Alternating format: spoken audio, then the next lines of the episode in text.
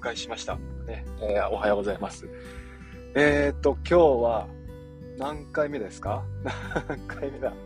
?60 回ぐらい行ったのかな？そんな行ってない ?57、8回目だと思います。ね。M ラジですか？おはようございます。ね。で、今日はですね、今日の Apple ニュースから始めていきましょう。この3連休中にあったこと、たくさんあったんですけど、そのうちの一つで目を引いたのが日経新聞、日本経済新聞がですね、Apple の電気自動車って言えばいいかな、EV 車、こちらの打診が日本の企業3電の方にありましたっていうね、お話がありました。ね、この Apple の、Apple カーって言えば一応言っときますか、Apple カーのね、リークについてはこれまでもね、いくつか報道はされています。例えば日本の企業であればどこだっけな、日産だかなんだかに打診があったんですよね。どうですかみたいな。で、結局うまくいかずに毎回ね、うまくいきませんでしたってことがニュースになるんですけど、今回の3電の方もですね、うまくいきませんでしたっていうね、そんなニュースが出回ってました。で、どこどこがね今開発しているとか、どこと契約、結んでるっていうね話は出てません、ね、一切出ていません。で、このアップルのね車についての情報っていうのはね、かなりね厳しくなんていうか制限されてますよね。リークについてもほとんど出てこないですよね。でもこうしてね時々ですけども、定期的にですけどもこんな風にねニュースが出回るんですよ。で、これはひょっとしたらですけどもアップル側もね、ある程度こう情報操作して流してるんじゃないかなっていう話もあります。というのは株価対策ですよね。株価っていうのはね、どんな製品発表したっていうよりはね、こんな製品作ってるっていう期待値によってね、上下しますから、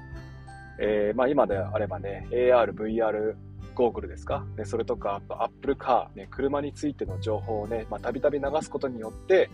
株価をどんどん上げていく、期待値を上げていくってことですよね。そんな風にして、情報操作してるんだろうななんていうね姿勢も様子も伺えますよね。で、ちなみにその株価、先日言いましたけども3兆ドル、ね、もう意味わかんないレベルですけども、東証ね、日本、世界の三大証券と言われる東京証券ですか、東証、ね、これの半分の額がアップルっていうね、もう意味わかんない世界になってますけども。ね、うまくいってますね、いろいろとねこの会社は。さて、今日はですね、読書の集いってここにね来てくださってるゴリさんとかヒロンボンさんとかね、所属してくれね参加してくれていますけども、かりんとうさんもねおはようございます、ね。この読書の集いについてね話をしていこうと思いますね。で、それに関連してですね、継続すること、ね、この辺の話もねしていこうと思っています。で、子どもたちにもねたくさん話をしていますし、ね、で最近であればね、いろいろと、継続についてはね、いろんな情報が出回ってきましたから、ね、この辺について触れながらね話を進めていきますね。で、まずその前にですね、読書自体が今流行ってますよね。すごくこの年末年始、昨年1年間かけてかな、非常にねこう皆さんっていうのは、僕も含めてですけども、本を読むっていうのがねかなり、流行って言ったらなんか安いですけども、ね、いろんなビジネスマンがねいろんな本を読むようになってきました。当然ねこれまでも本を読むってたくさんあったんですけども、売れている本にね変化があったのが昨年でした。2021年でしたね。これまではいろんな簡単なノウハウ本とかね、そんなものがたくさん売れていました。どちらかというと、読みやすくね、そんなにページ数も多くないような300ページいかないぐらいのね260ページぐらいの本が売れていたんですけども、昨年からですねかなり分厚い本が売れ始めましたよね。でこれはもうねきっかけがもう分かっていて、読書大全っていうね、それこそこうビジネス書とか、そういったね、行動経済学、そういった知的生産、そういった分野がね好きな方々がですねこぞってこの読書大全という読学大全というね、本を買ったわけですよね。でこれはねこれまでと比べて異例なのがねその分厚さなんです。700ページだっけなもうね意味わかんない数字なんですよ。もう辞書みたいなね厚さの本があって、でこれまではねそういった本は売れないだろうって言われたんですよね。でそれが読書猿さんっていう、作者の方なんですけども、その方がですね、書いてそれが売れちゃったんですよね。そんなわけでね、この巷ではね、ものすごい分厚い本だとか、あるいは何々大全、ね、そういった本がね、すごく出回るようになりました。で、それに伴ってですね、そういった本を読むっていうのが、何ですか、ある種のステータスになってるね、世界もあったりして、それに起因してね、いろんな方々がいろんな本を読むようになったと。で、我々教員界隈もね、結構ツイッターでここ最近本について出回るようになりましたよね。すごく嬉しいですよね。皆さん昔からきっと本は好きだったと思うんですよ。先生っていうのはね、そうでしょ、ね、体動かすのも好きだけども、本を読むのも好きって人たちが多いじゃないですか、きっと。で、本をね、読むってことがたくさん増えました。で、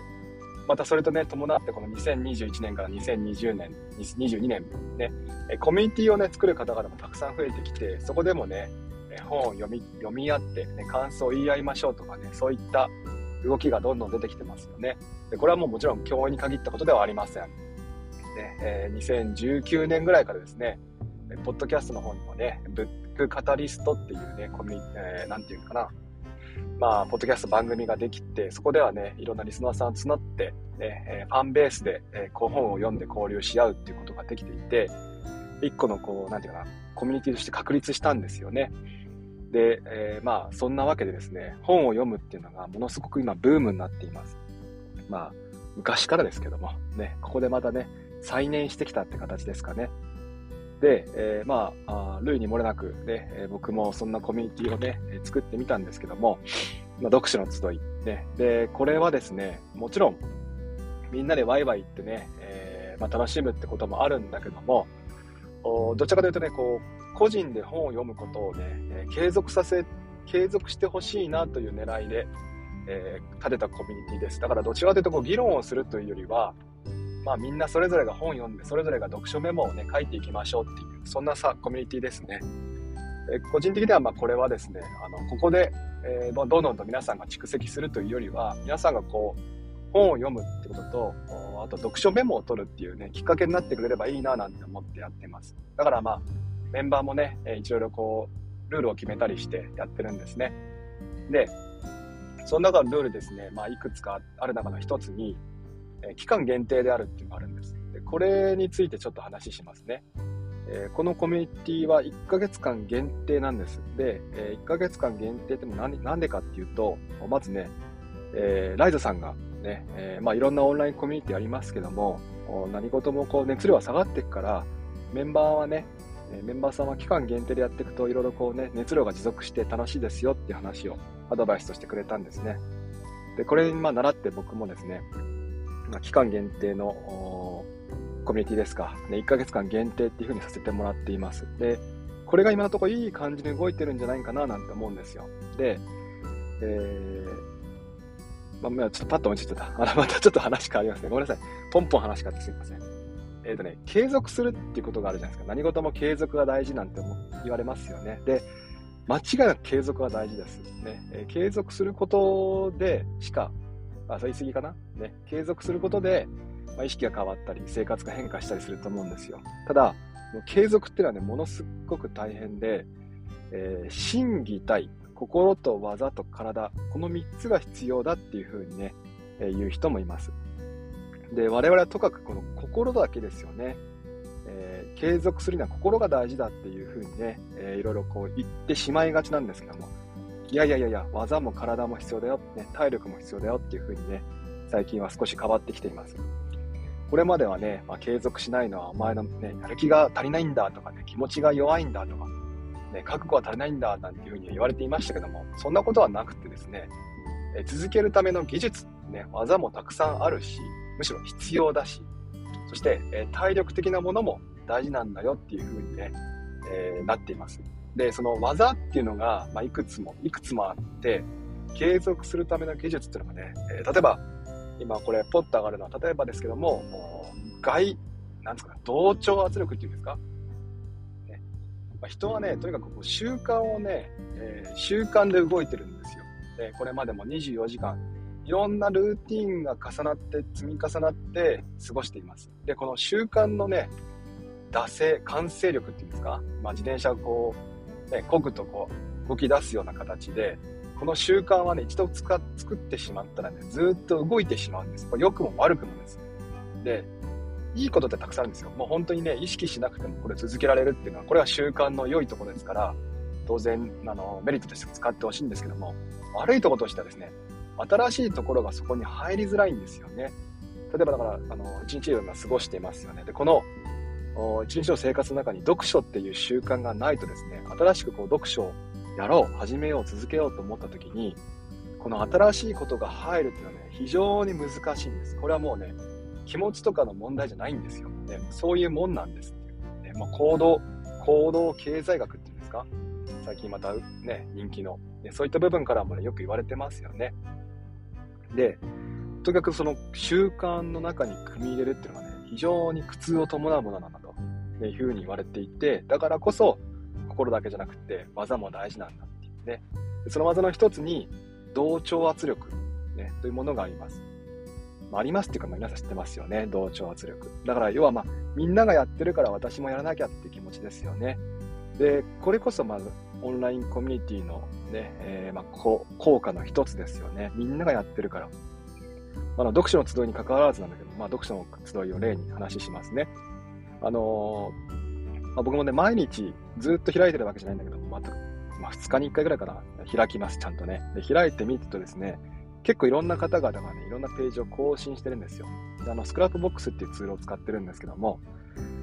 こちらのツールはですね、更新していくと、ページがどんどん上にこう更新されていくんですね。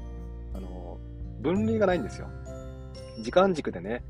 ページが作られたら、その新しいページがどんどん上に行くので、自分が入るとですね、誰かが新しいページを作ると、そのページが上に来るんです。で、これによってですね、2日に1回開くとですね、誰かがページ更新してるんですよ。で、誰かのページを、読書メモ。で、まあ、見るとね、ああ、ゴリさんやってるんだなとかね、ああ、こんな難しい本をこんな風にまとめてるんだなとかね、あれ、かりんとうさんここにいますけども、ね、かりんさんの本はね、結構料理本とかがあって、あ、こういう面白い本を読んでるんだな、なんていう風に見て楽しむわけですよね。で、やんなきゃと。あ、私もやんなきゃいけないな、と思って本を読むんですよね。当然ね、本を読むことを習慣にしてればこんなことも必要ないんでしょうけども、でもね、なかなか難しいですよ、ね、だってやんなくたって生きていけるわけですから、読書なんてのは、ね、だからこそこんな風に人の力を使って、ね、コミュニティのね、力を使って本を読むっていうのを習慣にしていく、ね、いいことだと思ってます、ね。で、ページが更新されて見ていくわけですよね。そうすると、まあ、皆さん更新してますよと、ね。で、私もやらなきゃと思って本読んでいく。で、これが、やっぱりね、苦痛は苦痛なんですよ。まあ、その苦しいわけじゃないんですよ、ね。苦しいわけじゃないけども、やっぱりこの新しい習慣にしていくっていうのはね、大なり小なりストレスを感じることだと思うので、やっぱりこう、毎日続けるのはね、まあ、多少なりストレスを感じるんですよね。だからこそ、この1ヶ月限定っていうのはね、この期間限定っていうのはとっても大事なんですね。で、継続のコツの2つ目としてね、期間限定っていうのもね、よく挙げられます。で、期間限定だから続けようとできるんだと。ね、で、まあ、よくね、テスト勉強を、まあ、中学生、高校生相手にするとね、テスト勉強頑張るじゃないですか。で、彼らはね、テスト勉強頑張れって先生が言いますよね。で、テストが終わって勉強しませんよね。きっとね。で、勉強しないとね、なんだこれね、勉強できたじゃないかなんていう風に、またね、先生たちは心が弱いんだみたいな、ね、指導しますけども、いやいや、そうじゃなくって、彼らは期間限定だから、テストまでだから頑張れたんですよ。ね、で、そこにまあ、その後もね、継続するためにはいろんなまたノウハウが必要なんですけど、じゃあまず置いといて、とにかくね、期間限定だから始められる、期間限定だから継続できるっていうのはね、ちゃんとそれはもうね、確立されていることなんです。だから認めてあげてほしいんです。今回のコミュニティもね、1ヶ月限定です、ね。1ヶ月限定にしたことによって、頑張れる。頑張れるって言葉は安いです。継続できるんですか、ね、そんなことをね、狙いとしてやっています。また、期間限定だからこそですね、初めの一歩を踏み出しやすいっていうのもあるようです、ね。さっきのも一番最初に話した独学大全っていうのにね、本にも書かれたんですけども、2ミニッツスターターなんてね、書いてあります。まあ、これ、英語で書いてあるからかっこよく感じますけど、要はね、初めの2分間やりましょうってことなんです。何かしようと思ったら、まず2分、ね、洗濯物を干そうと思ったらまず2分やってみようって、ね、まあ、読書やってみようと思ったらまず2分やってみよう、2分間やってみて、まあ無理ならやめましょう、ね、でも2分間やろうと思って始めるとなかなかやっぱり、ね、人間ね、感性の力に弱いんでね、やってることってやめらんないんですよ、ね、だから2分間やったら結局ね5分10分やっちゃうんですよね。でだからといって、まあ、次もね5分10分やろうと思っちゃいけないんですよ。次も2分です、ね、2分間しかやっちゃダメ、やっちゃダメじゃないな、2分間だけやろうと思って始める、ね、こんな風にして最初のね一歩目のハードルですか、ね、ハードルをとにかく低くして設定しておく。でハードルをクリアしたらもうそれで OK としてあげるっていうね、この習慣ができてくると、まあ、始めやすいっていうことなんです。まあ、1ヶ月限定っていうねハードルがまあ高いか低いかは別にして、まあ、これからずっとやっていくぞというよりはね、まあ、1ヶ月やれば終わりが見えてるっていうのでね、こう心理的な負担が減るっていう話なんですよね。このメンバーもですね、今1月で何人でしたっけ、結構いるんですよね。4、5、6人、5人ぐらいいましたっけ。で5人前後で今ね読書メンバーやってますけども、1月が終わったら皆さん一旦ね解除してもらいます。でまた継続の意思を聞いてですね、まあ、新しいメンバーも聞きながらですね継続していこうと思ってますので、まあ、新しい2月のメンバー3月のメンバーなんていうふうにやってます。2月の1日か1月の終わりぐらいに、まあ、募集かけて1人でもやりますからね、僕はねこれね、2月メンバーが1人でも構いません、ね、でも継続してくれればね継続してまで構いませんし、あるいは一旦やめてまた3月4月ね落ち着いてからスタートしましょうっていうのも結構ですね、一応ですね毎月やってみようと思ってます。僕もこれも、まあ、1年間ぐらいかな、ね、継続して毎月やってみて、で1年経ったらまたね振り返って、それをまたねこの企画自体を継続するかしないかをね考えていこうと思ってますけども、だから焦らず、まあ、タイミングが合えばぐらいで構わないので、参加をねしてくれると嬉しいです、ね、であとはねこれもですね、まあ、なんか継続のコツなんですけども、なんで ドーパミン、まあ、言い方はねなかなかあれですけども、ドーパミンをねうまく使っていこうって話なんですよね。で、まあ、これ言い方ちょっとまた難しいんですけども、要はね人間っていうのは、まあ、期待誤差、ね、予想をしてその予想通りだったとか予想ではなかったっていうのにねすごく弱いんですよ。で一番はねスマホゲームのガチャを想像してください。ガチャってものすごくこう人間のねやりたいって気持ちをかきたたせて継続させる力がすごく強いんです。あれってどういうことかというと、何が出るかって分かりませんよね。で何が出るか分からない、このキャラクターが出るかななんて分からないんだけども、引いてみてパカッて出たらやっぱり違ったねっていう、このやっぱり違ったねでもねドーパミンって放出されちゃうんですって。で時々ですよ、もう本当にね何百回に1回かね自分の欲しかったキャラクターが出るわけです。そうするとねもうハマっちゃうわけですよね。これがドーパミンです。恐ろしいですけども、これはねまあ、いろんなものになんですかな、いろんなものがそうできてますよね。もうとにかく皆さん続けてほしいから。で、まあ、Twitter もそうですよ。で開けば誰かが何かつぶやいてるかもしれない、見ちゃうわけですよね、タイムラインにね。で見るとやっぱりこうね、ハッてするような情報が流れてるわけですよ。いいね押しちゃうわけですよ。これドーパミンですよ。ドーパミン的なね、なんていうかな、刺激っていうのはね、まあ、なかなかやっぱりね立つのは難しいんです、ね。まあ、だからこそこれを使っていこうって話なんですね。さっきも言いましたけども、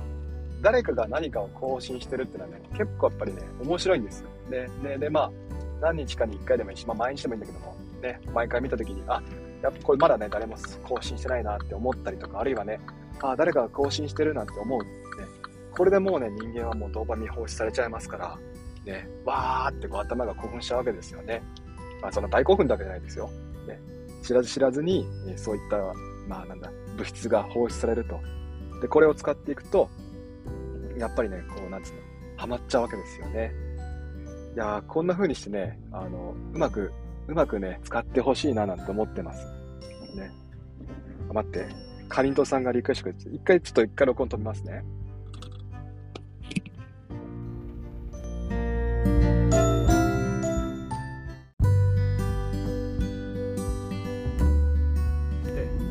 OK 録音開始しました。おはようございます。かりさんおはようございます。聞こえますか？聞こえますよ、聞こえますよ。バッチリですよ。はい。今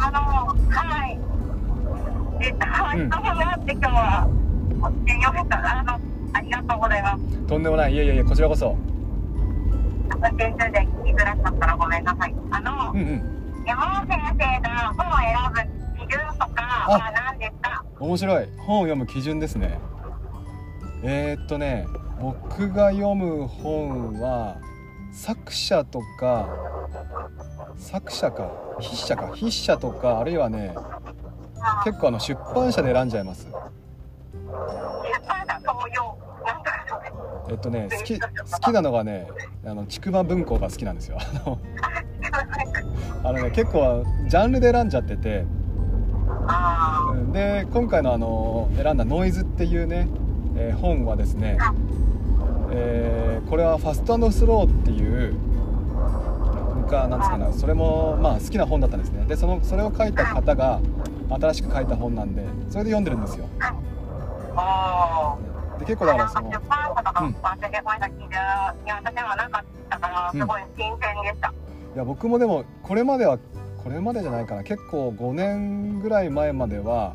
タイトルパッて見て面白そうだなって読んでたんですよね。で結構一時期いっぱい読む時期があって、で結構雑にしかも読んでたんですよ。本当にね、1ヶ月に本当に多分20冊ぐらいバーって読んじゃうような時があったりして、でその時に自分に合う本と合わない本があるんだなっていうのを知って、それで合う本との共通点が作者だったり、あるいは出版社だったんで、それで選んでます。でも思考がね、自分と近いとやっぱりなるほどって納得するかもしれないし、そうですね、なんか小説もね、なんか読みやすいとか分かりやすいが自分と近いかもって方は確かに何人かいるから、参考になります。読書会一応決めてっていうところで、私もでも継続して頑張りたいなって思ってるので、これからよろしくお願いします。こちらこそよろしくお願いします。ありがとうございます。元気出ましたし、よかったです。いやいや、こちらこそありがとうございます。はい、またでもお話続けてください。ありがとうございます。お邪魔しました。ありがとうございます。お願いします。今僕は筆者とか出版社で選んでって話しましたけども、例えば誰々が読んでるでもいいと思うんですよね。例えば僕で言うと結構好きな方が何人もいらっしゃっていて、それこそ趣味が合うなっていうのは魚住先生っていう方がいらっしゃって、その方の読んでる本とか興味のあることってやっぱり僕も興味があるんですよ。で魚住先生とかがね、この本読みましたとかいう風に上げてる時っていうのは、大体僕もこれ買っちゃうんですよね。で大体面白いんですよ。だからこういうでもいいと思うんですよね。例えば今ゴリさんがね、個別最適化な学びでしたっけ、黄色い本、ね、上げてますよね。でツイッター上でも同じ本を読んでる方たくさんいますよね。で今まさにね、先生アカウントでね、本を読む方ってたくさん増えていて、でしかもその読んだ本をね、上げてくださってる方もたくさんいますから、パッて目についたものを読んでみるっていうのでもいいと思うんです。結局なんていうかな、ストーリー性があるっていうのもね、継続のなんか一つポイントらしく、誰々が読んでたっていう、これこういうストーリーですよね。で私になんか縁があってきたみたいな、そういうとちょっと大きいか。ストーリー、本を選ぶのにもストーリーがあるとね、結構その本に愛着を持って、ね、何度も触れていって、で何度も触れるとですね、読みたくなるっていうね、そういったものもあるので、ぜひやってみてください。僕も結局、好きな人が読んでる本なんで、それこそね、太陽さんとかがね、ライフシフト2ね、この前買いましたけども、僕も買って一緒に読んだりとかして、そんな風にしてね、読書時代をね、楽しんでいければななんてこれからもね、思っています。このコミュニティ関係なくですね、ぜひ皆さんが読んだ本は、どっかにアウトプットしてもらえると、僕も楽しく読ませてもらえるのでそれでも違うかなぜひね、書いてみてください。でオープンな場に読書メモを残すっていうのもね、大変おすすめです。で、どこに書いていいか分かんないよって方のために、読書の集いっていうね、ボタン期間限定やってますので、ぜひもう1月のね、メンバーは決まってますから、今度2月にね、募集しますね。ちょっとやってみようかななんて思って、タイミングが合えばね、無理のない範囲で、ね、参加をしてくれると嬉しいです。こんな感じですかね。今日は読書の集いというコミュニティを紹介しながらですね、継続についてね、少し話ができたかなと思います。明日、明後日は水木ですよね。太陽さんですよね、お話ができればなと思っています。ちょっとまた太陽さんの連絡取ってみますね。こんな風に、毎朝ですか、これぐらいの時間、ね、7時から7時30分ぐらい目安に話をしています。もし興味があれば明日も聞いてくれると嬉しいです。また、一応ね、先週からですね、恥ずかしながらもタグをね作ってみました。タグ M ラジ、ね、M はひらがな、ラジがカタカナ。これで何かしらね、つぶやいてくれるとすごく嬉しいです、ね、これもですね、継続のコツとして、上げてもらえばなと思ってます。よろしくお願いします。じゃあ、今日は火曜日ですか。今日はもうね、3連休明け、ちょっとだるいですけども、でも4日間頑張れば、ね、土日ですから頑張ります、ね、皆さんも一緒に頑張りましょう、ね、ありがとうございました。聞いてくれてありがとうございました。また明日よろしくお願いします。じゃあ行ってきます。いってらっしゃい。